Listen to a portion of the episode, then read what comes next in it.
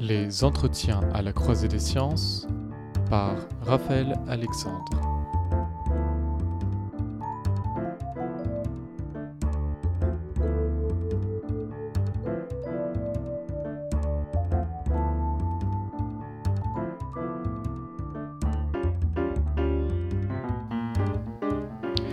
Y a un pari impossible que la vulgarisation scientifique tente de relever, évader la parole scientifique des lieux scientifiques, lever les difficultés intellectuelles et transmettre le savoir scientifique sous une forme non trompeuse. Les mathématiques sont, à ce titre, un exemple de domaine scientifique particulièrement difficile à vulgariser. Le langage des mathématiciens est tout sauf limpide, l'appréhension est très grande du fait des nombreux traumatismes, et les mathématiciens ne sont pas vraiment du genre à aller sur les espaces publics. Bref, les mathématiques ont cette sorte d'exclusivité à une certaine tranche de la population, souvent la plus aisée par ailleurs. Pourtant, l'intérêt pour cette matière n'est pas nul. Beaucoup disent qu'ils aimeraient aimer les mathématiques. La vulgarisation, c'est aussi transmettre une envie, l'envie de s'engager dans des carrières scientifiques souvent réservées à des milieux sociaux. Les carrières scientifiques sont pourtant de celles réservant de grandes joies. Alors le vulgarisateur se situe dans cet étrange espace social, celui où il est étranger et de son public, et souvent aussi de la communauté scientifique. Il joue pourtant un rôle toujours plus important, celui consistant à rendre d'une part le savoir scientifique public et d'autre part réduire la fracture grandissante entre les scientifiques et la société. La vulgarisation aura-t-elle raison de la méfiance et des tromperies? Aujourd'hui, pour cet entretien à la croisée des sciences, j'ai le plaisir de recevoir Michael Launay, mathématicien avec une thèse en probabilité, vidéaste sur YouTube à travers la chaîne MicMath, auteur et vulgarisateur. Michael Launay a reçu en décembre dernier le prix Tangente du livre pour son ouvrage Le grand roman des maths, paru chez Flammarion en 2016 et disponible depuis peu en format poche. Le grand roman des maths, qu'y a-t-il de romanesque dans les mathématiques, Michael? Euh, Bonjour déjà, et, oui, effectivement, quand on a choisi ce titre avec, euh, avec mon éditeur, on essayait de trouver quelque chose qui à la fois euh, ne soit pas trompeur sur ce qu'il y a à l'intérieur du livre, ça parle vraiment de mathématiques, d'histoire des maths, et puis en même temps, le mot mathématique fait un peu peur aux gens, ça paraît tout de suite très technique, on a l'impression qu'on va tout de suite se lancer dans des équations, alors que là, au contraire, le but du livre, c'était de raconter vraiment les mathématiques dans ce qu'elles ont de, de, sentimental, presque d'émotionnel, de, tout, de pourquoi est-ce qu'on aime les maths, pourquoi c'est beau, pourquoi c'est poétique, et pourquoi il y a tant de personnes au cours de l'histoire qui se sont passionnées pour cette discipline. Et donc effectivement, l'histoire, en fait, l'histoire des maths en elle-même, quand on la lit, quand on la découvre, quand on l'apprend, elle est très romanesque. Il y a plein de, il y a plein de rebondissements, il y a plein de, choses qui se jouent, euh, de, de, de drames, de joie, etc. Donc euh, il y a, voilà, il y a ce, ce, mot de roman euh, nous plaisait bien. Et donc, voilà. Ah chouette. J'avais, dans ce livre, il commence ce livre par la préhistoire. C'est-à-dire que tu fais, tu fais un détour par, par la phase préhistorique des mathématiques. Est-ce que c'est important pour le mathématicien aujourd'hui d'avoir une idée de l'histoire de, ce qu'il fait. Est-ce que euh, remonter aux origines préhistoriques, ça, apporte quelque chose euh, je crois qu'effectivement, ça, ouvre en tout cas des, perspectives. Alors, je ne sais pas si c'est strictement nécessaire. Il y a plein de mathématiciens qui font du très bon boulot et qui, écrivent des très bons articles et qui découvrent des, grandes choses sans forcément bien connaître l'histoire. Euh, d'ailleurs, c'est quelque chose que je trouve dommage, mais quand on apprend à faire des maths, quand on fait des études en mathématiques, euh, c'est souvent très déconnecté de, de l'apprentissage de l'histoire des maths. C'est-à-dire qu'on va apprendre des théorèmes sans savoir vraiment quand ils ont été découverts et par qui, pour servir à quoi, dans quel contexte, dans quelle civilisation, etc. Euh, et, au contraire, euh, se replacer dans ce contexte-là, je ne sais pas si ça aide à faire des meilleures mathématiques, mais je trouve ça dommage de ne pas le savoir parce qu'effectivement, c'est inspirant. C'est inspirant, ça, ça, donne tout un contexte derrière. Euh, on sait d'où on vient, et donc on, on n'est pas juste à chercher sur un petit truc sans vraiment de, de très local. c'est un peu comme quand on fait un grand voyage c'est bien d'admirer le paysage là où on est, mais c'est bien aussi d'avoir une carte et de se dire où on est globalement et d'où on est parti. Et ça a quelque chose aussi qui permet de, se motiver pour aller plus loin. Hmm. Euh, bon, pour, pour revenir un peu à la vulgarisation, j'ai toujours été euh, assez étonné par, la façon avec laquelle tu abordes les, les maths dans tes vidéos. On y voit souvent que tu interpelles par euh, des jeux, des énigmes, euh, les, mathématiques. Alors, est-ce que c'est une façon de détendre une, certaine crispation, euh, ou bien, et c'est un ou non exclusif, est-ce que c'est une fenêtre aussi sur ton approche des mathématiques Oui, moi je suis rentré là-dedans euh, assez tôt. Hein, au, lycée, euh, moi si je suis rentré dans la, vulgarisation et la médiation scientifique, c'est parce qu'au lycée j'ai rencontré un professeur de maths qui s'appelle Dominique Souder, qui maintenant est à la retraite mais continue à faire aimer les maths euh, aux gens et qui faisait des tours de magie mathématique, donc des tours de cartes, etc. Et puis qui faisait partie de différentes associations dans lesquelles il m'a fait rentrer après, par la suite et avec lesquelles j'ai appris à faire de l'animation d'abord devant du public avant de faire des livres, avant de faire des vidéos et des choses sur Internet, euh, j'ai d'abord effectivement euh, commencé à animer sur des stands, à aller dans, des, foires, dans des festivals, dans des salons de jeux mathématiques. Euh, et, voilà, c'est vraiment comme ça que je suis rentré là-dedans. Donc c'est comme ça que j'ai appris aussi à aimer les maths en parallèle de mes études qui, elles, pour le coup, étaient plus techniques. Mais, mais, voilà, j'ai toujours eu ces deux volets dans, ma vie, ces deux approches des maths en parallèle. et donc oui, ça fait vraiment partie de ma façon de percevoir les mathématiques. Et puis après, je constate aussi que, c'est quelque chose qui marche, quoi. C'est-à-dire que euh, forcément, euh, quand on fait de, la pédagogie en quelque sorte, quand on fait de, la vulgarisation, etc., euh, il n'y a qu'un seul critère à la fin, c'est est-ce que quand on en parle aux gens, les gens accrochent ou pas. Donc euh, on a beau des fois adorer des choses, il y a des fois des sujets, je me dis ah j'adore ça, j'ai envie d'en... Et puis on, va devant les gens et puis on leur parle d'une certaine façon, et puis ça prend pas, alors on se dit bon, soit le sujet n'est pas tout à fait abordé de la bonne façon, ou il faut, en tout cas, il faut y réfléchir. Donc voilà. Mais c'est vrai que le jeu, le jeu, les, les, les images, le visuel, les choses qui, voilà, qui, qui, sont totalement fascinantes. C'est une bonne façon d'entrer dans les mathématiques et de faire rentrer le public. Et euh, quel, est, quel est le, le, but euh, de ces différentes productions? C'est-à-dire, est-ce que, est -ce que tu cherches à amener plus de monde vers les mathématiques? Est-ce que tu cherches le divertissement?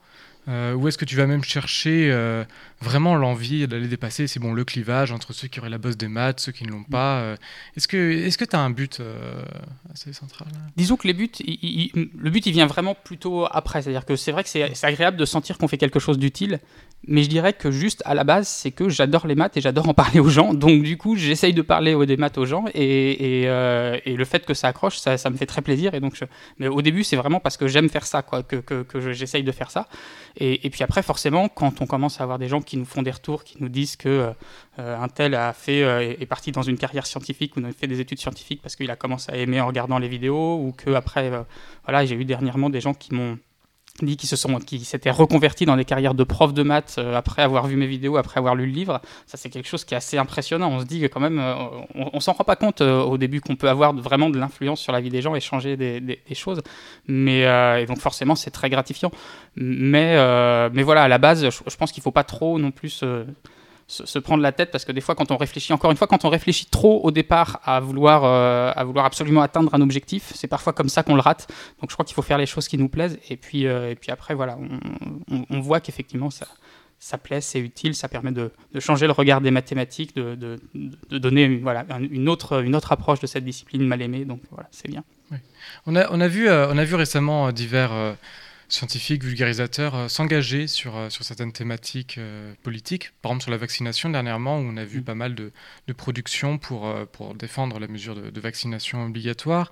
à ton avis, est-ce que, est que les vulgarisateurs ont une place vraiment à prendre dans les débats politico-scientifiques de notre société? Est-ce que, est que l'idée, par exemple, t'es venue de faire une, vidéo sur, sur PISA, sur la vaccination, sur le réchauffement climatique? L'idée d'en faire une vidéo, moi, non, parce que c'est quelque chose que je sens pas forcément pour l'instant. Enfin, pour pouvoir parler de ces sujets, je pense que déjà il faut être, euh, il faut vraiment savoir bien de quoi on parle. Enfin, et, et, je, ne me sens pas assez expert en, voilà pour parler de la vaccination, par exemple.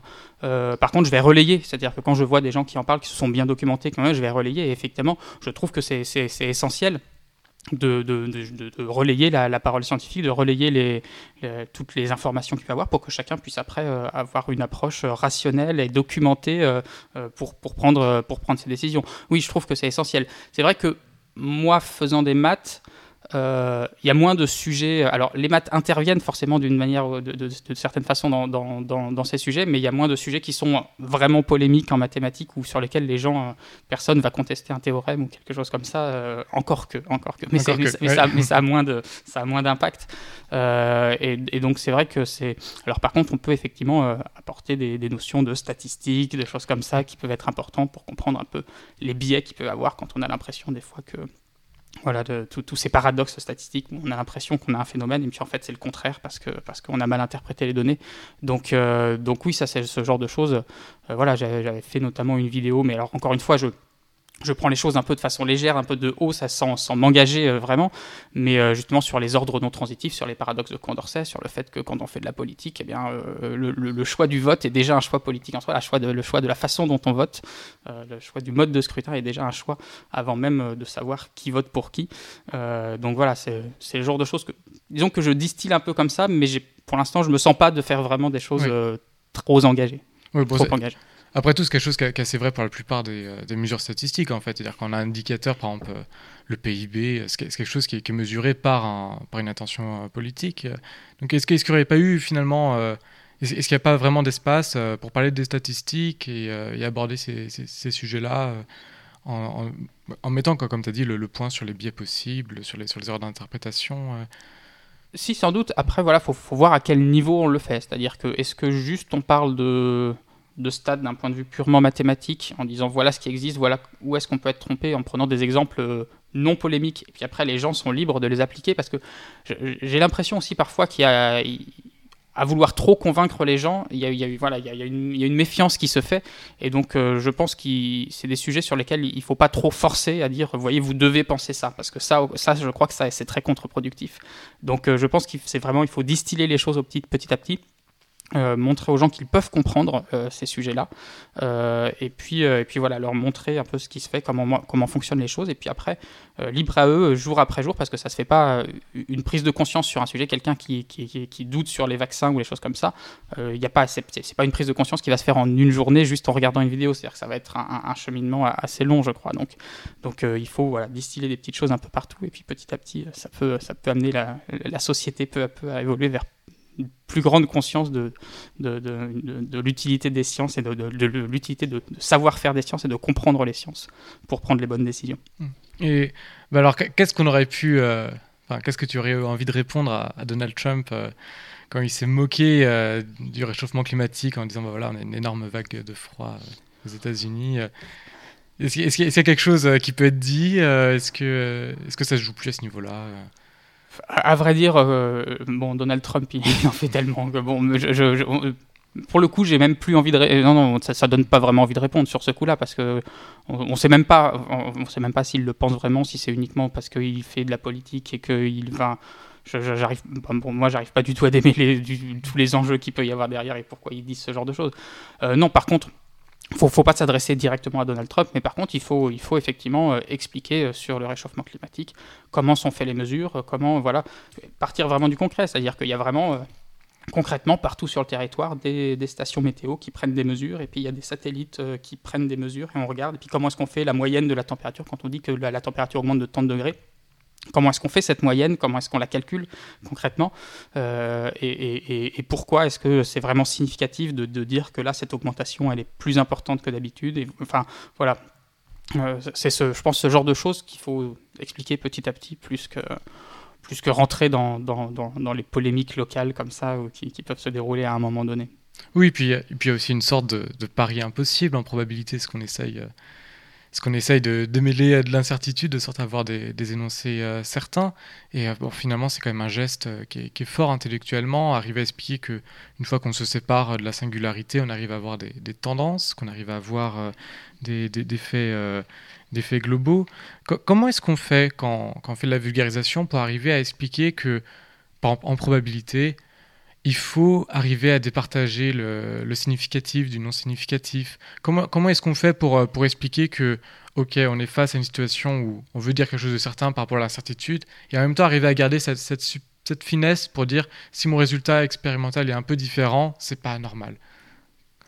Oui, bah, ça, je, ça dépend des exemples dont, on parle. Là, j'ai pas forcément d'idées comme ça tout de suite qui, qui, me vient. Mais, oui, je pense qu'il voilà, il faut, il faut prendre des exemples, il faut montrer, euh, peut-être justement avec des jeux, et avec des jeux euh, qui peuvent montrer que, euh, que, voilà, si on joue un certain jeu pendant un certain nombre de fois, eh bien, on a une tendance qui se dégage et vraiment le faire, le montrer aux gens avec du visuel. après, je sais pas si tu penses à un exemple en particulier en, pensant à ça, mais. oh non, je, je, pensais la, à la lecture tu fais un chapitre dans ton livre sur, euh, sur, sur prédire, sur la prédiction, et, et c'est vrai qu'on voit ces, magnifiques euh, histogrammes euh, parfaitement réguliers.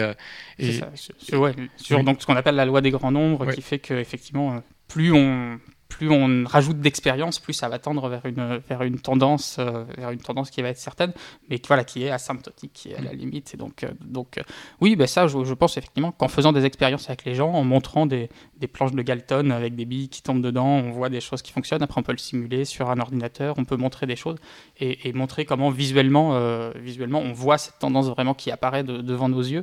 Et puis, voilà je pense que c'est toujours intéressant euh, avec du grand public de, leur faire découvrir les choses eux-mêmes. C'est-à-dire que pas forcément énoncer les choses, dire, vous voyez, euh, euh, on a découvert ça, donc c'est comme ça.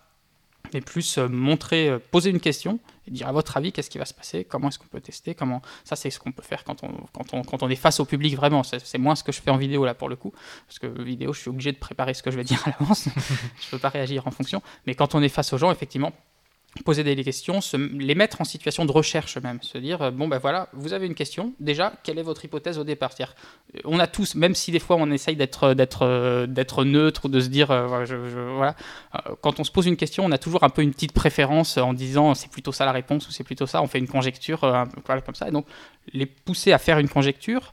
ou, s'ils si, veulent pas, tant pis, mais voilà, au, moins se, se, poser des questions, essayer de commencer à peser le pour et le contre euh, sans avoir encore vraiment réfléchi à, la question.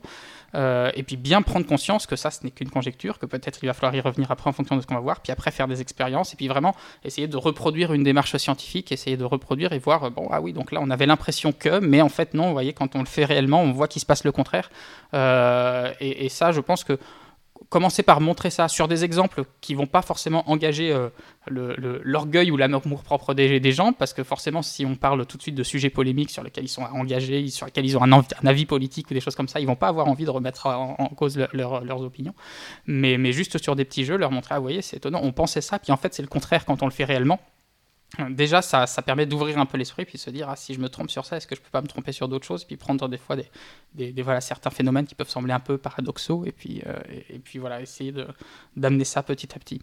Oui, puis susciter l'envie aussi de faire des démonstrations, euh, mhm. l'envie aussi d'avoir des certitudes. Euh, c'est ça, à partir ce plaisir qui est propre aux mathématiques. À partir de quel moment ça, C'est ça, c'est pas seulement énoncer les résultats, mais aussi avoir une approche critique sur à quel point je suis sûr de mon résultat euh, et à quel point je, voilà, je, je, je, peux vraiment l'énoncer, je peux vraiment l'énoncer de façon fiable ou, justement, sinon, essayer de, d'être conscient des limites de son résultat quand, quand, quand il en a.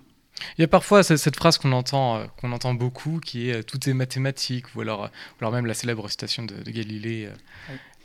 le livre de la nature. le de la nature est écrit en langage mathématique. fait, fait de, symboles comme, et des triangles et des, des, figures géométriques. Bon, Michael Lenay, je ne peux pas résister à l'envie de te poser la question.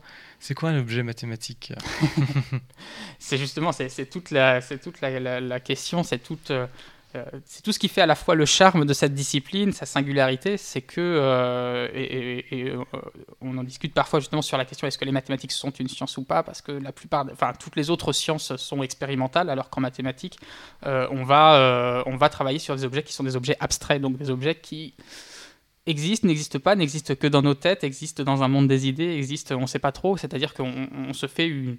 quand on fait des mathématiques, on crée des mondes virtuels en quelque sorte. on s'imagine un monde virtuel qui, est régi par des règles, des règles de logique, des règles classiques, euh, voilà, qui, est cohérent quand même. C'est-à-dire que c'est pas un, monde dans lequel il peut se passer une chose et son contraire en même temps, euh, mais c'est un monde, un monde virtuel. Euh, et donc, d'une certaine manière, ça offre une très grande liberté de pouvoir faire ça parce qu'on n'est pas obligé d'être d'être accroché au réel. On peut imaginer des mondes virtuels qui, qui n'ont rien à voir avec le monde réel dans lequel on est. et puis tous ces objets mathématiques, que ce soit les figures géométriques figure géométrique, on peut voir qu'une porte c'est un rectangle, qu'une table va être ronde ou des choses comme ça, mais c'est pas c'est pas un vrai rectangle, c'est pas un vrai rond. Quand on fait des mathématiques, toutes ces figures-là, ce sont des idéalités, des figures qui ont un, bord infiniment fin, qui sont exactement, euh, qui, ont pas, qui, dépassent pas du moindre millimètre. Euh, voilà, une droite c'est infini euh, dans, dans, le monde des mathématiques. et donc voilà, on est sur des idéalités. Et puis avec ces idéalités, on va pouvoir faire des raisonnements, on va pouvoir faire tirer des conclusions sur ce monde mathématique.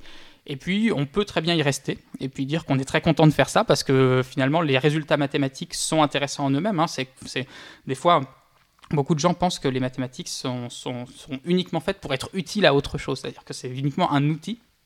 Mais non, découvrir euh, un bel objet mathématique, étudier une belle courbe mathématique, un, un, nombre, découvrir un nombre particulier, une propriété particulière, même si ça sert à rien, c'est une découverte scientifique qui est fabuleuse et qui est passionnante. De la même manière que quand on va euh, mettre son, œil dans l'objectif d'un télescope et qu'on va observer, des choses qui sont euh, dans, le ciel, euh, c'est pas forcément utile pour la vie de tous les jours de les voir, mais c'est merveilleux et ça fait c'est toujours agréable de comprendre quelque chose. Pour la gloire de l'esprit humain, d'une certaine manière. On, pour l'honneur de l'esprit humain, comme un titre de, oui, de donner un de ses livres. Ah oui. Pour l'honneur de l'esprit humain. Oui, c'est ça, j'ai changé le, mot. pour, sinon, pour donner un autre exemple, il y a, y a, un discours introductif chez euh, Robin Hersch, qui est un philosophe euh, des mathématiques, qu'il donne et qui, qui, je trouve intéressant pour aborder ce genre de discussion. Il dit euh, Bon, Michael, quel est le plus grand nombre auquel tu pourrais penser? ça, c'est un jeu qui est très amusant à faire avec des enfants quand on, quand on est en classe, gens qui commencent à apprendre à compter. Mm. Justement, c'est une sorte de, il y a une sorte de surenchère euh, sur, sur, sur les nombres. Euh, et, les enfants adorent ça, même si c'est totalement euh, déconnecté. Donc, c'est aussi pour dire que des fois, des questionnements très profonds peuvent naître très jeunes et, peuvent être fascinés très jeunes. Et, et oui, c'est une question qui est forcément. je ne peux pas y répondre comme ça parce que forcément, ça fait, ça fait des siècles d'histoire des mathématiques d'essayer de, penser à ça. déjà, c'était Archimède déjà essayait de, de, montrer que le nombre de grains de sable euh, était, était fini, inventait des nombres très grands. C'est quelque chose aussi qu'on a retrouvé chez, chez les Indiens qui étaient fascinés par les très grands nombres et qui donnaient des noms incroyables euh, aux, grands nombres. Euh, et, puis, et puis après, effectivement, alors je ne sais pas si, si, Après, ça dépend aussi de ce que signifie le mot penser. C'est-à-dire, est-ce, est-ce que je suis vraiment capable de dans, mon esprit, euh, c'est-à-dire si je ferme les yeux et que je vais essayer de visualiser un nombre, est-ce que je suis capable de penser, ne serait-ce qu'au-delà de, de, de, 10, vraiment sérieusement Je ne sais pas. Euh, mais, euh, et puis après, forcément, c'est toute la force des, maths, c'est qu'elles nous offrent des outils qui permettent d'envisager des nombres auxquels on ne peut pas penser, ou en tout cas auxquels on pense uniquement par l'intermédiaire de, subterfuges que sont les raisonnements mathématiques.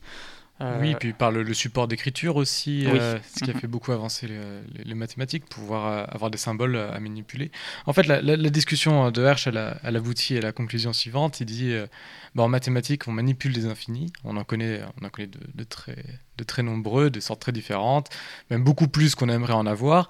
Et, et pourtant, on a toujours autant de mal à mettre un, objet derrière un infini, tout comme on arrive à mettre euh, un objet derrière le nombre 2, ou même le nombre 100. C'est-à-dire on peut toujours dire, bon, un million, euh, c'est la quantité que j'obtiendrai en mettant un million de grains de sable à côté de l'autre. Mm. Mais euh, le premier infini, qui est celui de la cardinalité des nombres entiers, c'est en sorte le plus petit des infinis, même en logique, et j'ai réouvert mes cours à cette occasion-là, on le définit comme, comme l'union des ordinaux finis, Mhm. Et euh, cette union, elle a, une, elle a une existence formelle, puisque c'est une écriture, mais est-ce qu'elle a une existence au-delà? C'est-à-dire, est-ce que, est que l'existence de cet objet mathématique est, euh, est réduite à son écriture, ou est-ce qu'il y a quelque chose de plus derrière ça?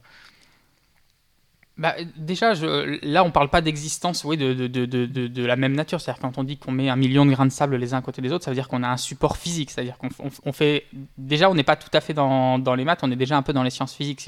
Mais, mais c'est normal, c'est-à-dire que forcément, euh, on a besoin de se faire des représentations. Et, si, euh, si nous n'avions pas nos, sens euh, pour, pour nous, nous, donner une intuition de, en, voyant des choses, en entendant des choses, en, en, en touchant des choses, sans ces sens, on serait beaucoup plus limité, je crois, pour, pour, pouvoir, euh, pour pouvoir après aller dans ces mondes abstraits. Euh, on a besoin de leur intermédiaire pour construire ces mondes abstraits. Mais après, euh, quand on fait des mathématiques et que vraiment on se lance dans, dans, une conception purement abstraite, c'est-à-dire on a dit, bon d'accord, ça y est, maintenant j'ai une intuition. En ayant vu le monde, en ayant vu deux pommes, j'ai une intuition de ce qu'est le nombre 2. En ayant vu trois arbres, j'ai une intuition de ce qu'est le nombre 3. Mais maintenant, comment je les construis de façon mathématique euh, je suis pas sûr, mais après, je sais pas, je, je veux pas contredire ou je, ne sais pas exactement où va ce débat après dans, dans, le, livre. J'imagine que c'est longuement développé, mais je suis pas sûr que le nombre 2 et le nombre 3, quand vraiment on les plonge uniquement dans le monde mathématique, ils soient vraiment plus concrets que, euh, que, les, que les nombres infinis. Bon, on, pourrait, on pourrait te répondre que, enfin, si je me mets à la place du, de l'auditrice, l'auditeur euh, lambda, et tu dirais, bon, bah 2, je le vois, je, je prends mes deux doigts et je lui dis ça c'est 1, ça c'est 2. Et même nous, en tant que, en tant que mathématiciens, on se rend compte que fondamentalement, c'est ce que ça dit aussi, une sorte de classe d'équivalence de, de, bijection, comme, comme on pourrait dire. Mais bah, justement, allons, allons au fond des choses un petit peu. On a besoin des sciences physiques pour dire ça. On a besoin mm. de voir, on a besoin d'avoir de, deux doigts qui sont faits d'atomes, qui sont faits de... Voilà. Hum, après, ça dépend effectivement, et, ça, on peut pas le faire avec l'infini, effectivement. C'est-à-dire que cette intuition-là, euh, actuellement, on ne sait pas si l'univers est infini ou pas, donc on ne peut pas savoir si on a un accès, si on a accès d'une manière ou d'une autre à, un infini. Euh, donc effectivement, les nombres finis, on peut les raccrocher à du réel, alors qu'on peut pas le faire directement avec, avec l'infini. Euh, voilà, ceci dit, après, une fois qu'on rentre uniquement dans les maths, les nombres, les nombres entiers finis sont aussi un jeu d'écriture. Hmm. Je, pense, hein, c'est comme ça que je le vois. D'accord. Euh, bon, sinon, il y a une question que tu te poses à plusieurs reprises dans, ton livre, que, j'ai relevé euh, en tout cas plusieurs fois, c'est euh, la, question de la, découverte ou de la, construction des, mathématiques. débat très très classique. Hmm. comment est-ce que tu te positionnes sur, sur ce débat-là enfin, J'ai cru comprendre que tu, tu aimais l'aspect de découverte. Comme, comme tout mathématicien, on a la, on a la sensation d'être contraint par, par les mathématiques. C'est ça, c'est une question qui m'embête beaucoup.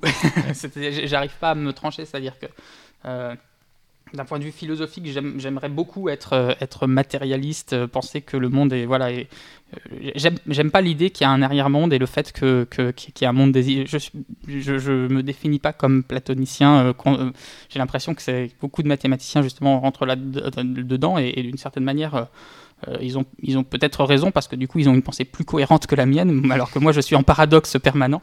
C'est-à-dire que voilà, j'ai j'ai envie de croire que, que, le monde ne se réduit qu'à que, son aspect physique euh, et, voilà. Mais en même temps, c'est vrai que quand on fait des maths, on est forcément troublé quand on pense ça et on, est en dissonance cognitive. Ça marche pas. Il y a quelque chose. Donc, euh, donc je, j'ai rien d'autre à dire que je suis toujours dans ce paradoxe permanent et que j'arrive pas à me décider. Et voilà.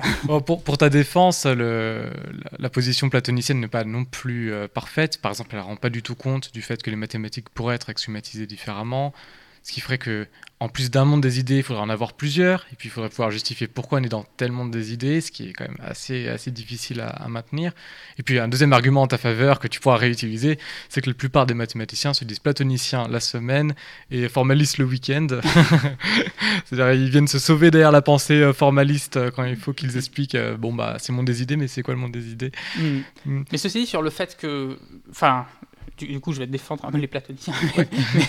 mais, sur le fait que c'est aussi une grande question de savoir euh, en, mathématiques, c'est-à-dire qu'effectivement, on dit on peut imaginer plusieurs modèles, c'est-à-dire qu'on a plusieurs, on peut imaginer par exemple plusieurs types de géométrie, il y a le, Euclidienne, il y a les autres, etc. On peut imaginer, euh, voilà, on a, les nombres réels, on a les nombres complexes, mais on pourrait imaginer des tas d'autres structures algébriques. Mais quand on fait des matchs, je trouve qu'il y a quand même le sentiment qu'à un moment donné, il y en a certaines qui se valent un peu plus que les autres. C'est-à-dire que les nombres complexes, c'est quand même ça vaut pas n'importe quelle structure algébrique quoi c'est quand même mhm. c'est quand même sacrément beau et on a quand même l'impression que que celle-ci c'est-à-dire que des fois on en fait d'autres à côté qui ok sont jolies mais soit c'est pas encore tout à fait abouti soit il faut encore chercher soit il faut encore les raccrocher à d'autres choses puis il y y a, certaines parties des mathématiques vraiment centrales où on se dit là, c'est vraiment là, on n'est pas juste en train d'imaginer un truc, euh, un truc qui est juste sorti de notre esprit, quoi. C'est-à-dire que là, on a l'impression que c'est là, c'est vraiment, c'est ancré, c'est, c'est, ça pouvait pas être autrement, c'est trop beau, c'est trop parfait, c'est ça, ça, ça coule trop de sources. Euh, donc voilà, donc euh, est-ce que vraiment, pour, c'est, un contre-argument de, dire qu'il y a plusieurs mondes des idées, ou est-ce qu'il y en a, il y en a quand même un principal, et puis, et puis après les autres, c'est plus des inventions, je ne sais pas.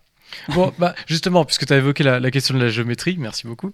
Euh, bah, prenons, prenons cet exemple. Tu parles beaucoup dans ton livre de la beauté, de l'esthétique, du, vrai plaisir à faire des mathématiques. Bon, J'ai l'impression que, que, la géométrie, c'est un exemple assez classique de ça, surtout la géométrie comme la faisaient les Grecs, où on construisait à la règle, au compas. Est-ce que. Euh, est-ce que, est que tu arrives à, appréhender assez précisément? Qu'est-ce qui te donne du plaisir vraiment euh, quand on fait une construction géométrique et qu'à la fin, oui, ça marche, toutes les droites intersectent en un point oui, bah, alors ça, effectivement, la géométrie, euh, surtout voilà, la, géométrie euh, classique, avant d'arriver à la géométrie euh, algébrique, après quand on commence à mettre des axes, quand on met des choses comme ça, où on, invente tout plein de méthodes qui sont super efficaces, c'est vachement bien, maintenant on peut tout résoudre, mais on perd un petit peu ce charme du « Ah, on a trouvé juste le chemin qu'il fallait pour arriver au résultat. C'est-à-dire qu'après, on a des grosses machines qui permettent de tout nous résoudre d'un coup quasiment. Euh, mais effectivement, quand on a, voilà, quand on découvre que euh, la géométrie du triangle, c'est merveilleux, quoi. Quand on découvre que toutes les hauteurs se croisent en un même point, toutes, euh, toutes les médianes, etc. Et puis qu'après, voilà, les quand on découvre la droite de l'air, justement, où on prend les, trois points d'intersection, donc des médianes, des hauteurs et des bisectrices, si je ne me trompe pas, euh, et, on se rend compte que ces trois points sont toujours alignés. Euh, voilà, il y, a ce genre de choses qui, est assez fascinant, et puis c'est toujours une source renouvelée.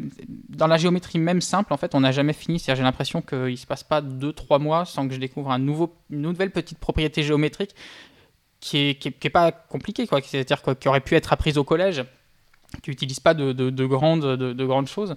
Et, euh, à chaque fois, on se dit, ah ouais, c'est quand même assez merveilleux que, tout, se, tout cale bien, euh, que tout fonctionne bien, que tout, que tout soit bien joli, que voilà, qu'on ait cette propriété, que, ce point-là tombe pile sur cette droite, que ces trois droites s'intersectent parfaitement, que ce triangle-là soit équilatéral alors qu'on a fait une construction qui avait l'air d'être pas du tout symétrique.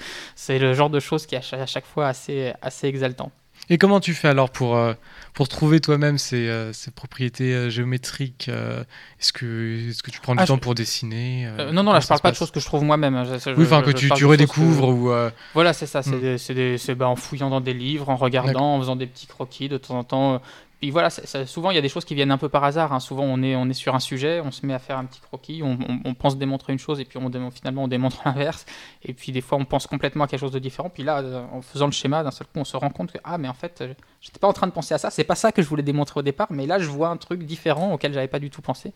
Et donc il y a des fois des choses qui s'imposent un peu euh, à, nous comme ça et donc c'est assez, assez amusant voilà de, de, voir ce genre de choses. Tu as mentionné aussi tout à l'heure les géométries non euclidiennes. Est-ce que, est que tu peux nous dire un peu plus euh, bah, qu'est-ce que c'est euh, Comment ça se fait qu'on en parle? C'est euh, bah, ça encore une fois, c'est vraiment une, épopée assez incroyable. C'est probablement la plus grande épopée. Enfin, je ne sais pas si, si, on peut vraiment juger comme ça, mais de, l'histoire des mathématiques. C'est-à-dire que c'est une question qui apparaît dès le 3 siècle avant notre ère ou même peut-être un petit peu avant, parce qu'on ne sait pas exactement ce qui a précédé les, éléments d'Euclide. Il y avait peut-être déjà des questionnements dans les, éléments qui ont été écrits par d'autres auteurs avant Euclide, même si on n'en a pas de traces. Et euh, donc voilà, Euclide, euh, pour, euh, définir sa géométrie, se base sur cinq postulats, cinq axiomes. Enfin, c'est un, un, peu plus compliqué que ça, mais grosso modo, il y a cinq propriétés géométriques de base. Ce sont cinq demandes dans le texte voilà. d'Euclide. Cinq, choses dont, voilà, dont on admet qu'elles sont vraies et, à partir desquelles on va construire tout le reste. Donc la plupart sont des choses toutes simples. Hein. c'est juste si on prend deux, deux, points, il y a une droite qui, il y a une unique droite qui passe par ces deux points. Si on prend deux points, il y a aussi un cercle dont, dont, le premier point est le centre et qui passe par le deuxième. Voilà, ce genre de choses.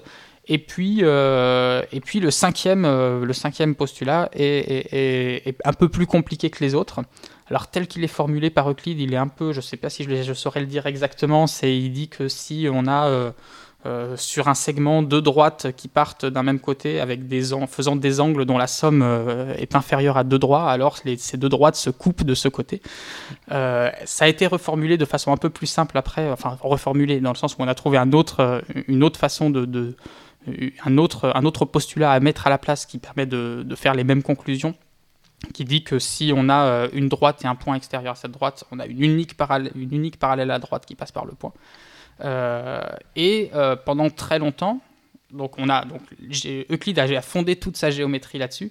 Et pendant très longtemps, des tas de savants se sont demandé est-ce que c'est possible de faire, de, de, faire toutes ces déductions qu'Euclide fait, mais avec seulement 4 postulats de départ à la place de 5, c'est-à-dire en enlevant le cinquième Il s'est passé combien, euh, combien de siècles sur cette question-là bah, Du coup, 22 siècles, puisque c'est 19e siècle après le, la, réponse que, que, la réponse arrive. Euh, où on arrive et où la réponse c'est non, c'est pas possible de se passer du cinquième si on veut construire la géométrie d'Euclide, parce que euh, si on se passe du cinquième, eh bien on construit d'autres géométries, mais qui sont totalement cohérentes quand même, euh, qui, sont totalement, qui, qui, permettent de, dire des choses, de faire des déductions sans aucune contradiction. Et donc c'est celle-ci, qu'on appelle les géométries non euclidiennes, donc qui sont des géométries déformées, qui sont des géométries dans lesquels euh, les, théorèmes classiques qu'on connaît ne sont pas vrais. Le théorème de Pythagore n'est pas vrai dans, en général dans les géométries non euclidiennes. La somme des angles d'un triangle ne vaut pas 180 degrés. Donc euh, c'est des choses qui sont très troublantes, mais en même temps on crée des mondes qui sont, euh, qui sont cohérents en eux-mêmes. et qui sont, voilà, et qui, qui sont assez, assez jolis. Alors après, ça dépend lesquels on prend, mais il y en a certains qui sont particulièrement jolis. Si, si vous cherchez des images sur Internet du disque de Poincaré, on a des pavages du disque de Poincaré qui sont magnifiques. voilà, on, a, il y, en a toute une multitude comme ça, et d'une certaine manière, ça, ça élargit un peu le, le, champ des géométries parce qu'après toutes ces géométries elles sont quand même cohérentes les unes avec les autres. C'est à dire que ça permet de donc en, fait après on, peut parler par exemple de ce qu'on appelle la courbure en géométrie. Et donc euh, d'une certaine manière l'espace euclidien c'est celui qui est complètement plat. Donc qui a une courbure égale à zéro. Et puis après on a ceux avec la courbure négative ceux avec la courbure positive. Et puis les, propriétés entre ces différents espaces sont, sont, assez symétriques se complètent les unes les autres. Et donc d'une certaine manière on peut même euh, on peut étudier les géométries, euh, une géométrie non euclidienne pour elle-même, mais on peut après aussi prendre encore du recul et regarder l'ensemble de toutes les géométries non euclidiennes.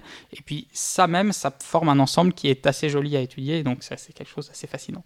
Donc pour récapituler, on avait une géométrie pendant 22 siècles. Oui. Puis on en a trouvé deux autres qui sont étonnantes, mais qui sont quand même là.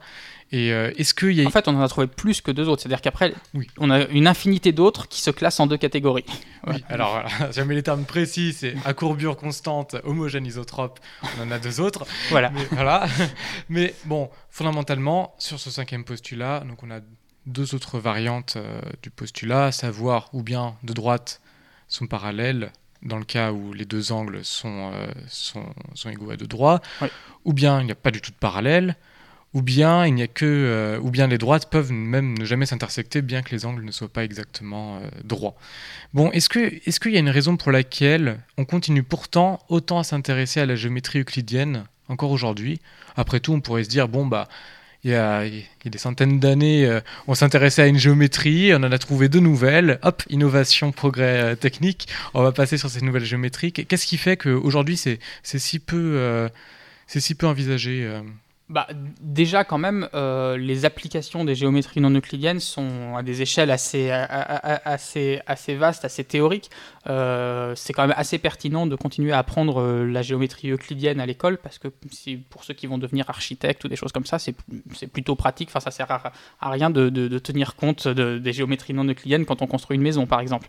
Hum, donc, donc d'un point de vue purement pratique, euh, ça sert quand même, la géométrie euclidienne garde tout son intérêt. Et puis après, parce que même dans les géométries non euclidiennes, en fait, oui, on n'a pas fini tota-, totalement l'histoire, c'est que, c'est pour ça que je dis ça un peu aussi, c'est qu'on s'est rendu compte par la suite que finalement l'univers physique dans lequel on vit est non euclidien. C'est-à-dire qu'à très grande échelle, il y a des déformations de l'espace qui font que en fait, le théorème de Pythagore est, vrai nulle part. C'est-à-dire que là, quand on est sur la Terre, le théorème de Pythagore n'est pas vrai. Il est presque vrai parce que la Terre est pas trop massive et parce que la déformation est pas trop grande, mais dans l'absolu, il n'est pas, pas vrai parce qu'il y a toujours cette petite déformation qui existe. Et donc là aussi où c'est intéressant euh, de, conserver les géométries euh, euclidiennes, c'est que même dans les géométries non euclidiennes, les géométries non euclidiennes classiques, après je n'ai pas de connaissance s'il y en a peut-être encore d'autres encore plus biscornus, mais en tout cas les classiques que, j'ai étudiés euh, le plus restent localement euclidiennes. C'est-à-dire que comme nous, à notre échelle, eh bien, quand on trace des figures sur une, feuille de papier, eh bien, euh, nos triangles vont euh, avoir des angles euh, dont la somme fait 180 degrés, en tout cas à peu près. Le théorème de Pythagore va être vrai, en tout cas à peu près. C'est-à-dire qu'il faut aller à très grande échelle pour commencer à voir apparaître cette déformation et se rendre compte qu'on peut tracer des très grands triangles dont la somme des angles ne vaut pas 180 degrés. Et, donc, que donc voilà. Et donc dans les géométries non euclidiennes dont on parlait tout à l'heure, donc que ce soit cette courbure positive ou négative, on est toujours localement euclidien, c'est-à-dire que si on prend des créatures suffisamment petites, ces créatures auront l'illusion de vivre dans un monde euclidien. Donc, euh, donc voilà, donc c'est, en, ça, euh, le monde euclidien reste quand même caché à l'intérieur des mondes non euclidiens. Bon, et je, sens la, petite perche sur le, petit bonhomme, ça, ça me fait penser à Flatland, évidemment. Mais, euh, juste pour terminer cette discussion-là, histoire de, de, mettre les choses au clair avec nos auditeurs. Bon, quand on pense au fait que le, que le monde est non euclidien, on pense surtout à la théorie de la relativité d'Einstein, où euh, justement la courbure, en fait, c'est la, la donnée de la gravitation. Donc mhm. l'idée, c'est de dire, bon, bah, dans notre univers, les droites, ce sont les trajectoires de lumière. C'est-à-dire quand je lance un photon dans le vide, ça fait une droite. Et on se rend compte qu'en fait, euh, les photons, ils parcourent pas une trajectoire qui paraît droite de façon euclidienne. Mhm. Et en fait, ce qui se passe, c'est que par exemple, je peux lancer deux, euh, deux faisceaux de photons parallèles initialement, et à la fin je me rends compte que bon, bah, ils vont se croiser, ou alors ils vont s'écarter infiniment. Bon, il y a quand même une petite chose qu'on peut, qu'on peut conseiller à nos, auditrices, nos auditeurs pour, pour tenter de faire un petit peu de géométrie non euclidienne. Par exemple, il y a l'orange qu'on peut utiliser pour dessiner des triangles. On peut par exemple conseiller de, prendre des, triangles sur une orange pour, euh, pour montrer ah comment on fait. Oui, euh, effectivement, ça on peut, on peut, on peut effectivement, ça, ça c'est le genre de choses qu'on fait en animation, c'est-à-dire euh, on, peut, bah, une des géométries, donc la géométrie à courbure positive, c'est la géométrie par exemple sphérique où on prend effectivement, on peut prendre une orange et on va découper un quartier d'orange. Par exemple, en géométrie sphérique, il existe des choses qui n'existent pas en géométrie euclidienne, c'est à savoir des, digones. C'est-à-dire qu'en en, géométrie euh, euclidienne, on a des trigones, c'est-à-dire des triangles, donc des figures à trois côtés, à quatre côtés quadrilatères, cinq côtés pentagones, mais on n'a pas de figure à, de polygones à deux côtés. C'est-à-dire que si on a juste deux côtés, en fait, les deux côtés sont confondus. Alors que euh, quand on est sur une, euh, sur une sphère, donc par exemple, imaginez vous êtes sur la planète Terre, vous, avez deux, deux, bonhommes qui sont au pôle nord, ils partent dans des directions opposées, donc ils, font, ils tracent deux lignes droites, ils vont en ligne droite, ils se retrouvent au pôle sud. Et donc euh, le, la tranche, le, quartier de terre qui est délimité entre leurs deux trajectoires, eh bien c'est c'est une figure qui est délimitée par deux, par deux segments, de, segments de droite sur la sphère d'une certaine manière, puisqu'ils ont, ils ont été en ligne droite. Et donc euh, voilà, on a ce genre de figure qui peut apparaître. Et donc oui, donc on peut faire ça avec des oranges, avec des ballons, sur des, sur sur des ballons qu'on gonfle. On peut effectivement, euh, avec un feutre, tracer les différentes figures et montrer que, que voilà, que la somme des angles euh, sur un ballon va être plus grande que 180 degrés on peut avoir on peut faire des, triangles des triangles à trois angles droits sur un ballon voilà donc c'est toujours assez troublant mais voilà c'est le genre de choses qui peut exister dans ces géométries mais la troisième géométrie la géométrie hyperbolique c'est plus difficile on n'a pas. Euh, c'est un théorème mathématique, on ne peut pas avoir d'objet euh, tridimensionnel sur lequel on peut dessiner de cette façon-là pour avoir. Euh, pour avoir il faut aller en, je sais plus en quelle dimension, 6 ou quelque chose comme ça, peut-être, pour avoir des géométries. Oui, c'est une grande dimension en tout cas, oui. Bon, en tout cas, pour C2, en, classe C2, je pense qu'on peut mm. faire en 4 ou 5. mais en tout cas, ça, pose une question, c'est quand les mathématiciens et qu'on n'a pas l'objet comme ça à portée de main pour, euh, faire des mathématiques, comment est-ce qu'on arrive à, penser la chose? Est-ce que, que, toi, quand tu, quand tu penses à la géométrie sphérique, par exemple, tu penses toujours à une orange que tu découpes, ou est-ce que tu arrives à mettre en place un une sorte de, de, béquille mentale où tu dis bon le dessin que je fais je sais qu'il est faux mais de combien mhm. il est faux ou comment ça se passe? Bah, je, crois qu'en fait il faut essayer de jongler entre différentes visions euh, des choses. C'est-à-dire que quand on peut pas avoir d'image parfaite justement il faut essayer de, se faire plusieurs façons plusieurs représentations. Et puis que plus on en a justement plus on peut jongler entre tout ça. Et puis d'une certaine manière confirmer les intuitions qu'on peut avoir avec une certaine vision des choses euh, en, ayant euh, une autre vision des choses. Par exemple et j'aime bien la, description quand, quand Poincaré décrit son disque de Poincaré. Donc il imagine un disque dans lequel vivent des petits personnages. Et il dit, je crois que c'est une question de température, c'est-à-dire qu'il fait plus froid au milieu du disque et plus on s'approche euh, du bord du disque, plus il fait chaud. C'est le contraire. Ah, c'est le contraire. Il se refroidissent. Oui, c'est vrai. Oui, s'ils rétrécissent, ils se refroidissent. Et donc plus il se rapproche du bord du disque, ils se refroidissent. Et donc, euh, et donc en se refroidissant, tout, tout, tout, diminue, tout diminue en taille et donc euh, tout rétrécit. Et, et, donc on a, on, a de cette manière, on peut, on peut se mettre à la place de ces petits bonhommes et de se, de se dire, voilà, s'il veut aller du point A au point B, c'est quoi la trajectoire, c'est quoi le chemin le plus court? Sachant qu'il peut avoir plutôt tendance à vouloir passer vers le centre, parce que vers le centre, il sera plus chaud, donc plus grand, donc il ira plus vite. Et donc de cette manière-là, on peut, se, faire l'intuition qu'effectivement, les lignes droites ne vont pas être des lignes droites au sens où nous on l'entend, mais ça va être des lignes courbes qui vont euh, vouloir se rapprocher du centre. Et puis ça, on le retrouve même en géométrie. Donc ça, c'est pour la géométrie hyperbolique, mais on retrouve aussi ça en géométrie sphérique, c'est-à-dire quand on fait une carte du monde, c'est-à-dire vous prenez un, planisphère, et puis, euh, et puis vous regardez les, pays par rapport à ce que vous pouvez voir sur un globe, et vous voyez que les pays sont déformés, il y a des endroits où les pays paraissent plus petits ou plus grands, euh, le, Groenland paraît énorme alors que sur le sur la carte, alors qu'il paraît tout petit euh, sur, euh, sur le globe. Et donc euh, on a ce genre de déformation qui apparaît. Donc si on imaginait que, que sur, sur notre planisphère on a un petit bonhomme qui se déplace, on le verrait grandir ou, ou rétrécir selon l'endroit où il est. Donc finalement ça, ça, le fait de vouloir représenter la sphère à plat, eh bien, on, a ce, même genre de choses justement avec euh, les tailles qui, les tailles qui évoluent selon l'endroit où on se trouve. Par exemple, l'Australie qui nous paraît plus petite que les États-Unis et qui est en fait bien plus grosse oui, en surface. Mhm. Il y a un autre sujet sur la géométrie sur lequel on a sûrement déjà posé beaucoup la question, sur les dimensions évidemment. Donc il y a l'expérience commune qui essaie de dire je vis dans un monde à trois dimensions. Et qu'est-ce que ça veut dire quand un mathématicien me dit qu'il y a des mondes à quatre dimensions, ou les physiciens théoriciens à 10, à 11, mhm. à 13, à 20 Comment est-ce qu'on aborde ça? Ça, c'est quelque chose sur lequel j'ai eu beaucoup de retours parce que j'avais fait une série de vidéos justement sur la quatrième dimension et ça a été une de celles où justement il y a eu le plus de débats, de choses comme ça qui ont été faites, euh, le plus de retours que j'ai pu avoir. Et, euh, et, puis en plus, voilà, c'est Autant géométrie non euclidienne, il y a pour beaucoup de gens, bon bah ils savent pas trop ce que c'est, mais c'est pas ça, ça leur évoque rien. Autant quand on dit quatrième dimension, on voit les yeux qui s'allument, c'est qu'est-ce que c'est, de quoi il va nous parler? C'est-à-dire qu'on a tout de suite l'impression qu'on part en science-fiction, donc c'est un sujet qui est vraiment très agréable pour faire de la vulgarisation parce qu'on sent que les gens sont tout de suite prêts à nous écouter. Et donc, euh, donc oui, l'idée c'est que euh, euh, on, peut, on, peut imaginer des mondes à plein de dimensions différentes, c'est-à-dire un monde à une dimension si on veut commencer au départ. D'ailleurs, on pourrait commencer par un monde à zéro dimension, qui est juste un point sur lequel on ne peut pas se déplacer, parce que s'il n'y a pas de dimension, on ne se déplace pas. On est juste sur le point et on ne bouge pas. Et ensuite, il y a le monde à une dimension où c'est une ligne droite, et donc on peut se déplacer de gauche à droite, de droite à gauche, et puis c'est tout. On n'a pas d'autre liberté que celle-ci. Et puis après, en deux dimensions, on est sur un plan. Donc sur un plan, on peut se déplacer de gauche à droite, de droite à gauche, mais aussi d'avant en arrière. Euh, et puis notre monde physique, celui qu'on expérimente tous les jours, est en trois dimensions parce qu'on peut aller de gauche à droite, d'arrivant en arrière, mais aussi de haut en bas. Et puis on peut se dire, bah, ok, notre monde physique n'a que trois dimensions, mais euh, puisqu'en maths tout est permis, pourquoi est-ce qu'on ne pourrait pas imaginer un monde virtuel, un monde, euh, on ne sait pas s'il y a quelque chose de réel, si on va pouvoir un jour appliquer cette théorie-là dans la science physique, mais on peut imaginer un monde dans lequel il y aurait quatre dimensions indépendantes et dans lequel les créatures pourraient se déplacer non seulement de gauche à droite, d'avant en arrière, de haut en bas, mais aussi selon une quatrième dimension qu'on imagine. Euh, et puis on essaye de voir ce que ça donne. Et alors ce qui est assez rigolo, c'est que forcément ce genre de choses, c'est tout, tout, de suite très difficile de se faire des images mentales, c'est-à-dire que d'un seul coup, on, est complètement perdu. C'est-à-dire que la première fois qu'on y pense, on regarde autour de nous, on se dit comment, à quoi pourrait ressembler cette quatrième dimension, vers où, vers où je vais pour avoir la quatrième dimension? Et puis, euh, et puis il faut, euh, disons, un peu lâcher ses préjugés. Il faut, ça prend du temps souvent de, de, lâcher ses préjugés, de se dire, ok, je, je me laisse aller dans cette, dans cette expérience de pensée euh, d'une quatrième dimension et vraiment, j'essaye d'accepter les choses sans, sans, être trop réticent à toutes les intuitions qui, qui, sont heurtées par cette idée. Et puis voilà, donc, donc c'est très difficile de se l'imaginer. Et pourtant, mathématiquement, en fait, ce qui est, ce qui est, ce qui est drôle, c'est que mathématiquement, la quatrième dimension est pas plus compliquée que la troisième dimension à étudier. C'est-à-dire que quand on est en, trois dimensions, ça veut dire que les points sont, sont nommés par trois coordonnées. Donc, euh, x, y, z. Euh, chaque point de l'espace a trois coordonnées.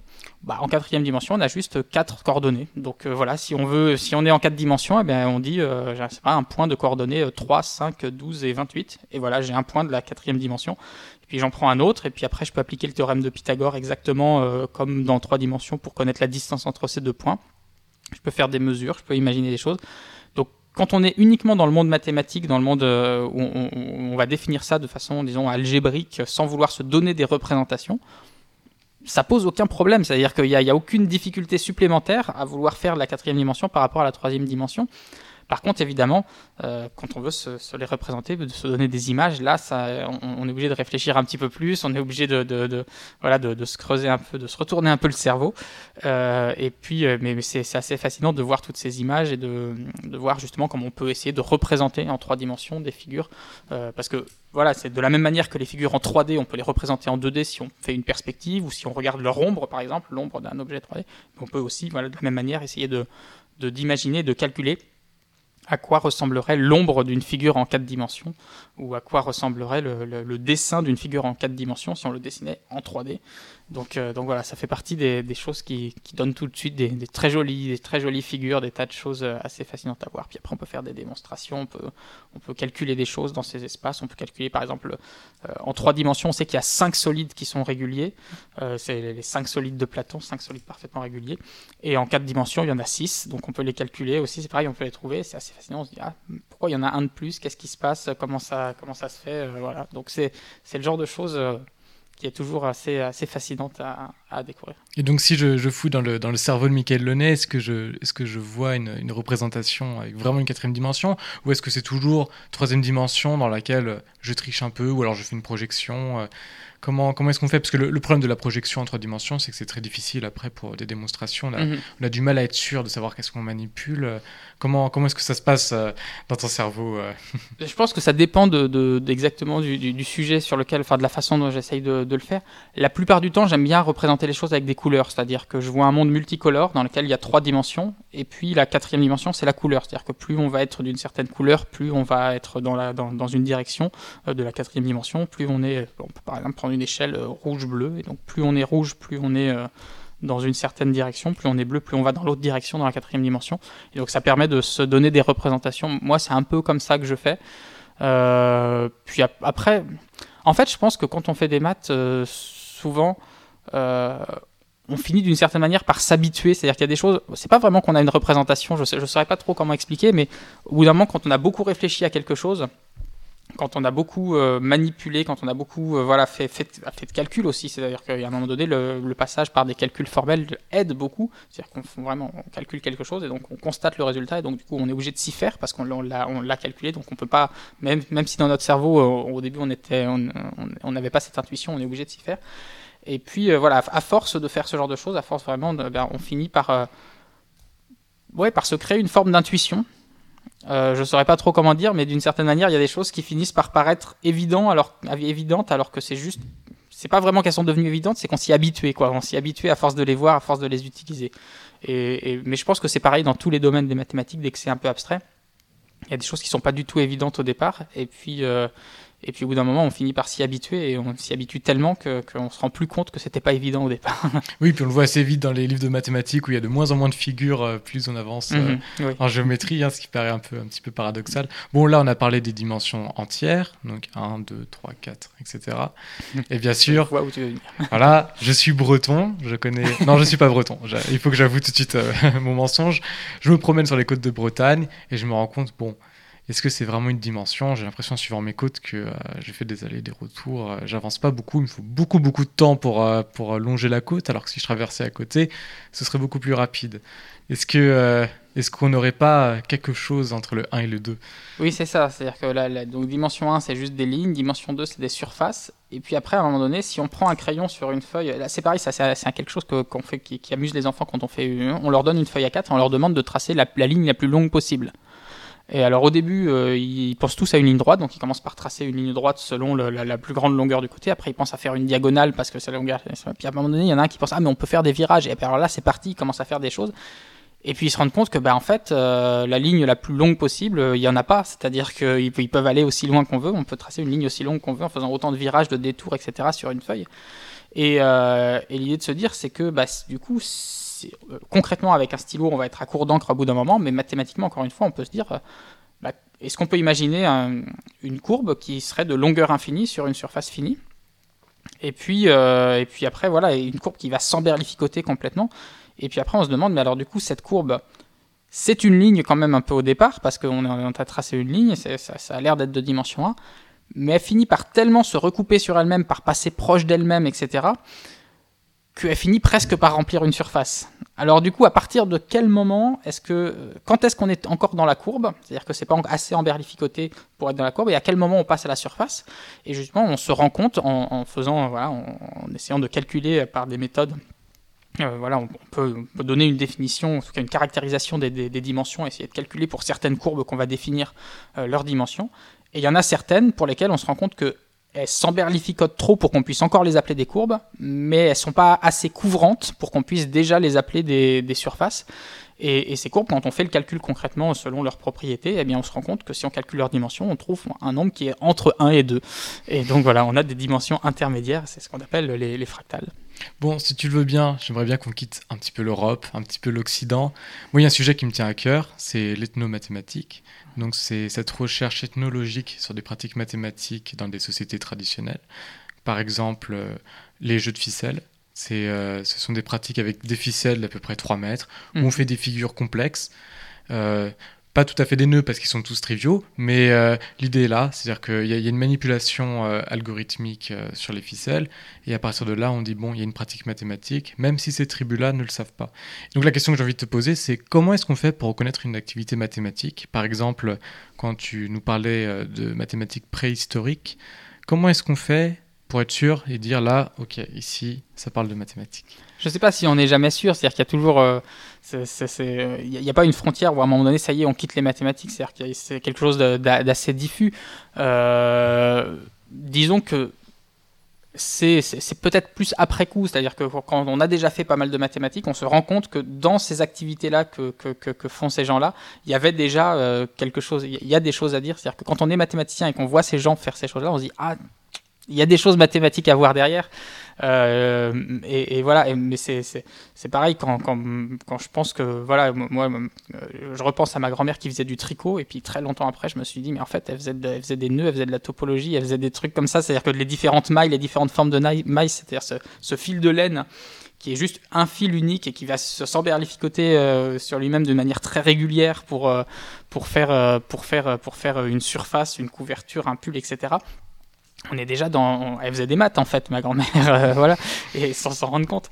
Et, euh, et, voilà, pareil quand on quand on apprend à faire ses lacets de chaussures, les questions des nœuds, comment est-ce que ça comment est-ce que ça se tient. Les, les, les enfants dans, dans, les dans les cours d'école ont plein de ont plein d'activités euh, mathématiques quand ils font des Scooby-Doo, quand ils font ce, quand ils font des quand on se fait des tresses, on fait des maths, voilà. Et puis après voilà dans, dans, dans, toutes sortes de cultures, il y a des, des danses rituelles par exemple. Dès qu'on fait de la danse, il y a des rythmes, il y a des choses, des façons de s'échanger les uns les autres, de changer de partenaire etc., qui va, qui va être euh, souvent très mathématique. Euh, voilà, mais, je pense que voilà, c'est plus après coup, euh, quand on a déjà fait des mathématiques, on jette un regard mathématique là-dessus, on se dit ah oui, en fait, il y a déjà des choses qui étaient en train de se développer, il y a déjà des, raisonnements, il y a déjà des.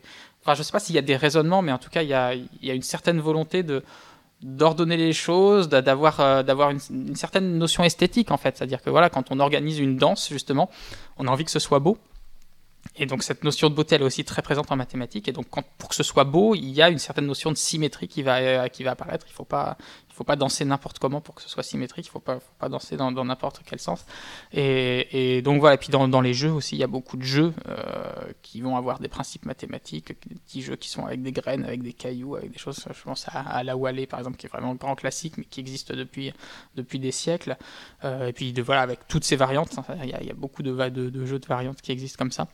Euh, donc, donc oui, il y, a, beaucoup de mathématiques dans, toutes ces pratiques-là, et, voilà, ces pratiques qu'on voit dès la, qu'on voit apparaître dès la préhistoire, qui existent encore euh, chez certains peuples, euh, et c'est absolument fascinant d'étudier ça, de voir comment ils font ça, de voir tout, même dans les pratiques de médecine des fois, et même dans des choses qui nous paraissent nous ésotériques, c'est-à-dire que quand on va voir les, des, sorciers qui ont des pratiques, qui vont distribuer certaines choses, des fois il y a des règles mathématiques derrière ce genre de choses qui sont, qui sont aussi assez fascinantes.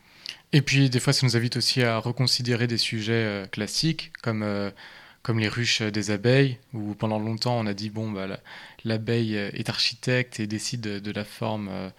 de, de, sa ruche et de la forme mhm. hexagonale. Ou, oui, c'est oui, hexagonale. hexagonale.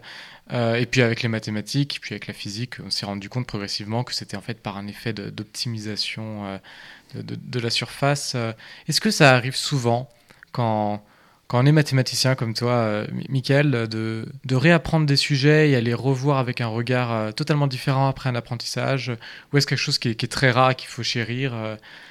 Non, je pense que justement, enfin, surtout en étant au contact régulier, je fais des ateliers avec des enfants. il y a régulièrement des, des, sujets très simples sur lesquels je me dis ah oui, j'avais jamais vu ça comme ça. C'est-à-dire qu'il y a souvent des idées, des choses comme ça. Au contraire, c'est-à-dire que quand on a un long apprentissage des mathématiques, euh, on, finit par être un peu borné sur certaines choses. C'est-à-dire qu'on est tellement habitué qu'on on, pense plus qu'on peut penser autrement. Euh, et donc euh, voilà, il y a des choses qui, apparaissent des fois quand on fait des choses avec les enfants où ils pensent différemment et du coup on, se dit ah mais tiens oui c'est vrai on n'y avait jamais pensé comme ça. Qu'est-ce que qu'est-ce qui se serait passé si on l'avait vu différemment? Euh, euh, je pense récemment, euh, par exemple, sur la notion des angles, c'est un petit sujet, enfin, c'est vraiment juste une petite anecdote, mais qui n'est pas, qui, pas très profonde, mais en soi, où, où, les enfants découvraient les angles, on n'avait pas encore du tout la notion de mesure des angles, c'est comme ça. Et spontanément, la plupart des enfants considèrent que les angles que nous on appelle les petits angles, eux ils les appellent les plus grands angles. C'est-à-dire qu'ils voient les choses à l'envers. C'est-à-dire qu'au contraire, un grand angle, c'est un angle qui est très pointu pour eux. Alors que quand on est un angle que nous on appelle un angle de 180 degrés, donc c'est un grand angle, 180 bah, degrés pour les enfants il n'y a pas d'angle puisque ça va tout droit. Et, donc euh, voilà, des fois ce genre de choses, on se dit euh, ah oui mais en fait j'y avais pas pensé. Qu'est-ce qui se passerait si en mathématiques on redéfinissait l'angle d'une autre manière Et, qu'est-ce qui se passerait voilà si on a et, donc voilà c'est le genre de petites choses. Donc là c'est vraiment avec des, notions basiques.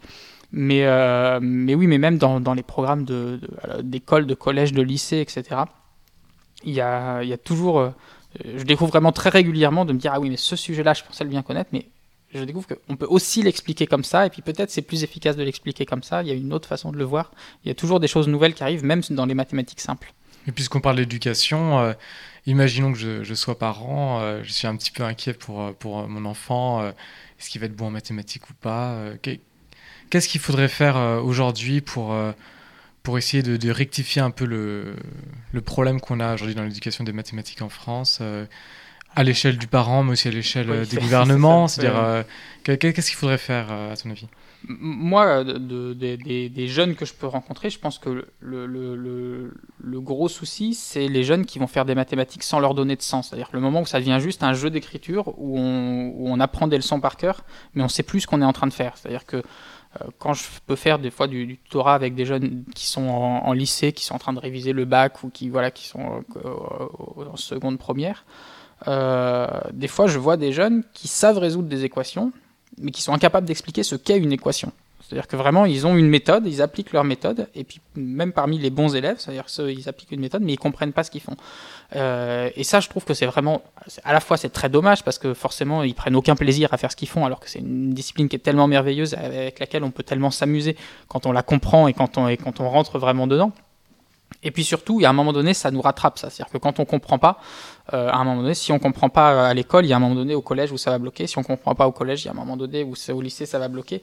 Euh, on peut pas aller très loin euh, quand on comprend pas. Donc voilà, donner du sens. Et puis, euh, je crois que c'est important, voilà, d'être acteur de ses propres mathématiques, c'est-à-dire pas seulement apprendre les mathématiques. C'est important forcément d'apprendre les mathématiques qui ont déjà été faites avant nous dans l'histoire. on peut, on peut pas s'en passer, on peut pas tout réinventer mais d'avoir des moments où on fait de la recherche, où soi-même on est face à un sujet et où éventuellement on va passer du temps à pas trouver, pas à, tâtonner, puis à un moment donné il y a quelque chose qui va se débloquer et, voilà être face à des sujets de recherche et comprendre ce que c'est que raisonner vraiment, comprendre pourquoi ça marche pas des fois, pourquoi ça marche des fois et puis et puis travailler en, groupe, en de façon collective, ça c'est aussi quelque chose de très important qui permettent parce qu'on a tous des compétences, des façons de voir les choses différentes. Euh, donc, euh, donc, euh, donc voilà, essayer de, de faire rentrer un peu plus l'idée le, l'idée de la recherche, le processus de recherche scientifique et mathématique dans les classes, c'est quelque chose qui me semble important. Et donc comment je peux faire moi si, j'ai envie de redécouvrir des maths, vouloir refaire un petit peu par moi-même pour retrouver des sens Comment est-ce que je peux faire aujourd'hui? euh, alors, en étant dans quelle situation? À l'école au, Non, je suis, je suis un adulte. Un adulte. je n'ai pas, je n'ai pas été brillant en mathématiques. Je, je suis un peu perdu. Mhm. Moi, Pythagore, Thalès, ça remonte à loin. Et puis, bon, quand je fais mes courses. Donc, juste pour le plaisir, parce qu'on a envie de redécouvrir cette, cette, discipline. Et en même temps, je suis curieux. Bah, je pense qu'aujourd'hui, il y a clairement un, un, outil qui est merveilleux, c'est Internet, sur lequel on trouve plein de choses, justement, où on peut, on peut parce qu'après, ça va dépendre euh, si vous êtes curieux des mathématiques, peut-être que justement il y a euh, l'envie de, de, parce qu'il y a un mot, vous avez une, quelque chose que vous avez entendu, vous avez déjà entendu parler de la quatrième dimension, des fractales, des choses comme ça. Donc commencez par aller là où on a envie d'aller, euh, si on a des mots, ou alors voilà, aller un petit peu euh, au hasard, piocher ce qu'on peut trouver sur des, sur des blogs, sur des sites web, sur des vidéos, sur des, il y, a, y, a plein de choses fabuleuses qui se font. Même des fois aller se promener un peu sur Wikipédia, on trouve des choses, il y, a des choses qui sont, qui sont, qui sont bien faites. Euh, donc même si ça peut être peut-être un peu formel le côté encyclopédie au début, peut-être pas au début, mais après c'est peut-être quelque chose qui vient ensuite quand on veut en apprendre un peu plus. Mais, mais oui, il y a des, on, on trouve des tas de, des, tas de, sites de vulgarisation de différents niveaux. Euh, moi, ce que je fais, ça reste quand même du, la vulgarisation de bas niveau, disons, je dirais, c'est-à-dire que c'est vraiment pour tous, euh, c'est-à-dire qu'il n'y a pas besoin du tout d'avoir de notions de mathématiques de base, et puis ça, je rentre pas trop en profondeur dans les sujets, c'est vraiment pour amuser les gens et leur, leur donner, leur montrer que les mathématiques peuvent être agréables. Et puis après, voilà, je pense qu'il y, y, a des tas de choses, où il y a, il y a le, le, le, blog d'LJJ euh, en francophone, euh, donc, et puis ces vidéos aussi qui sont assez fabuleuses, qui, qui vont permettre d'aller d'aller plus loin, qui, qui, dans lesquelles ils rentrent plus en détail, donc ça s'appelle Chouromanesco Vachkiri, intégrale curviligne, euh, son blog, rien que le titre, ça fait rêver. Euh, après, je pense aussi, par exemple, à la, chaîne de Science for All qui, euh, est, merveilleuse, sur lequel on, voilà, il traite des sujets euh, très en profondeur sur. Alors, c'est encore abordable par tous, mais voilà, il va faire des séries de vidéos assez longues sur un même sujet où on va vraiment rentrer dans les détails. Donc, euh, donc voilà, je, mais, mais, fouillez par vous-même, allez voir ce qui vous plaît. Il y a plein de choses et, voilà. Puis après, vous pouvez aussi aller fouiller dans des bibliothèques, trouver des livres de vulgarisation. Et, et je pense que voilà, encore une fois, ce que je disais tout à l'heure. Si on veut y prendre du plaisir à un moment donné, il faut aussi pas avoir peur d'aller se lancer et, de tâtonner et de trouver soi-même la façon dont on prend du plaisir à faire des maths parce qu'il y a plein de façons différentes de faire des maths. Si je vous donne vraiment un conseil très très précis, je vais faire en fonction de ce que moi j'ai pu aimer quand je faisais des maths, mais ce sera pas forcément quelque chose qui va vous correspondre à vous. Donc voilà. Donc a priori, pas besoin de beaucoup de matériel, pas besoin euh, de grands déplacements. Ça c'est bien avec les maths, c'est que c'est une discipline, contrairement à d'autres disciplines scientifiques où il faut, euh, si on veut faire de l'astronomie, il y a un moment donné, on va avoir besoin d'un télescope ou quelque chose comme ça. En maths, on a juste besoin de son cerveau et puis d'une feuille de papier, du crayon, euh, de voilà, lire un peu de livres, avoir internet et puis on, s'en sort, on trouve des tas de choses fabuleuses. Bon, bien, on va arriver à la fin de cet entretien, Michael. Merci beaucoup. Bah, merci de m'avoir reçu. Merci beaucoup. En tout cas, on a pris beaucoup de plaisir à parler de mathématiques. Euh, puis, euh, on suivra ton conseil. Allez euh, sur Internet, sur Wikipédia, aussi sur YouTube, sur ta chaîne, MicMat. Et puis, on ira parfois aussi dans les musées en suivant certains de tes conseils qui donnent très très envie dans ton livre, le grand, le grand roman des maths. Et puis, on fera nos petites enquêtes. Merci, Mickaël. Merci.